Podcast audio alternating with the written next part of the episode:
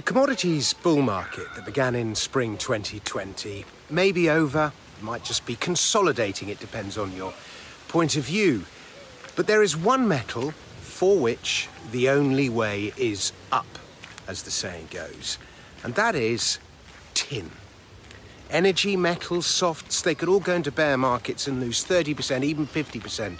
The US dollar index could go back above 100. Interest rates could rise, heaven forbid. And I still think, even under those circumstances, tin goes higher. The shortage of supply is that pronounced. So today I'm going to consider the, the metal of Jupiter that gave rise to the Bronze Age. Tin is in the sweet spot. Demand is rising, supply is not. Thanks in part to decades of underinvestment. And the result is that, as Macquarie puts it in a recent report, tin prices have been lifting month by month since April 2020.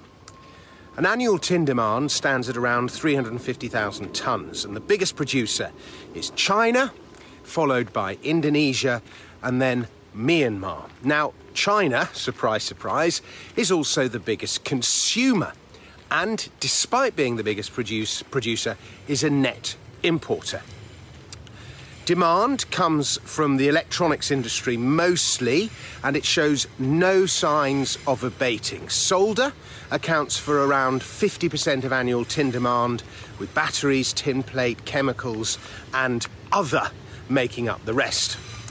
With the global rollout of 5G and the drive for greener technology, demand is set to increase, especially in solder, by 20% by 2025, says the International Tin Association.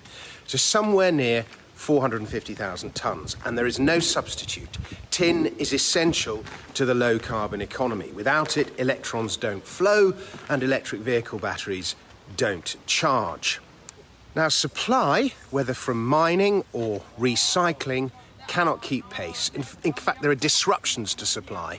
Uh, they keep happening one after the other. There was depleted production in Indonesia uh, through 2020 and 2021 because of rain, heavy rain. There's, there's a mining shutdown in China's Yunnan province at the moment before planned maintenance. The real reason is probably a COVID outbreak.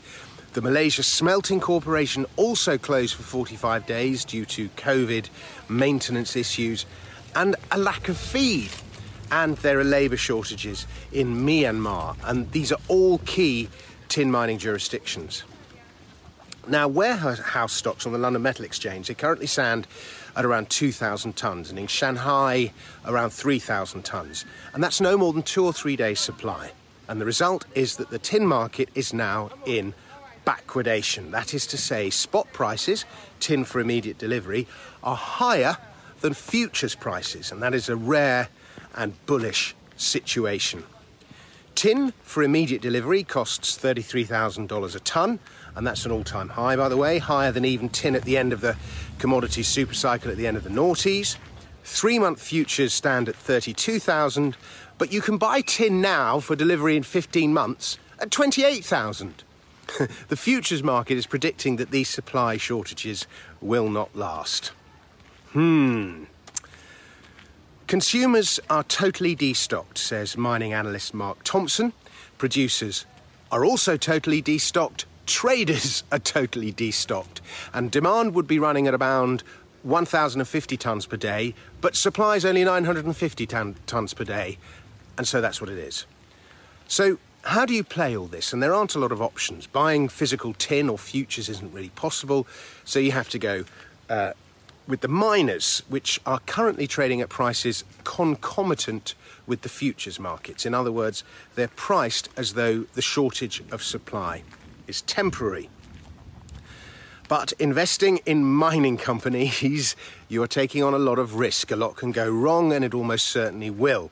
You have been warned do not think about it unless you have some experience. If you are able to buy Canadian stocks, perhaps your first port of call should be Alphamin. AFM on the, is, is on the Venture Exchange in Canada. AFM is the ticker. It's also listed in South Africa on the Johannesburg Stock Exchange with the ticker APH, and it has a market cap of around 850 million Canadian dollars. And geology wise, its Mpama North mine is probably the world's best tin deposit. Its main drawback is that it's in the Democratic Republic of Congo, which is not top of most people's go to jurisdictions when it comes to investing. But when it comes to tin, beggars cannot be choosers. This is a low cost producer mining high grade metal, and it's a rare, pure producing play. It needs to sort out some communication basics, like putting its ticker next to its name on its investor presentation, but hopefully, investor relations will be watching this and they will sort out such kindergarten stuff. I happen to own Alphamin. Now, there are two UK listed pure plays at the more speculative end of the market. One is Afritin, ticker symbol ATM, which is in the early stages of production or the late stages of development, depending on if you're a glass full or a glass empty kind of person, with its UIS project in Namibia. And I own that one as well. Now, often you get more leverage in bull markets by buying high cost producers. Let's say a company mines a metal for, I don't know, 70 pounds, 70 pounds a pound, and it sells the metal for 100 pounds a pound, it makes 30 pounds a pound. The price of the underlying metal goes up 10% to 110 pounds, and so the profits of the company increase by a third from 30 pounds to 40 pounds. Now let's say a company mines the metal at 90 pounds a pound. If the metal price goes to 110 pounds, its profits double.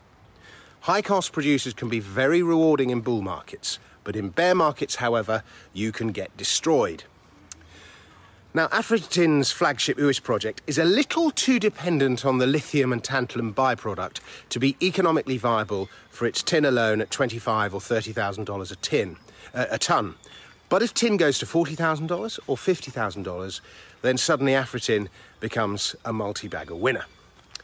The other to look out for is Cornish Metals, uh, which is listed on AIM and on the TSX under the ticker symbol CUSN. It's developing tin properties in. well, I'll leave it to you to work that one out. But it's had some encouraging recent drill results. Some, it's got some well thought of properties in what must be considered the home of tin, and it is, of course, well capitalised. And it's another means to get exposure to the tin story. I don't own that one, uh, though maybe I should, I don't know.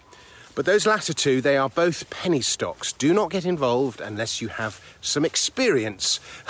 With penny stocks mining companies, you can and often do lose your entire investment. You have been warned. Well, that's all, ladies and gentlemen. Tin, tin, tin is the message of today's missive. Thanks very much for watching. Please subscribe to my channel, and I'll be back with another video very soon.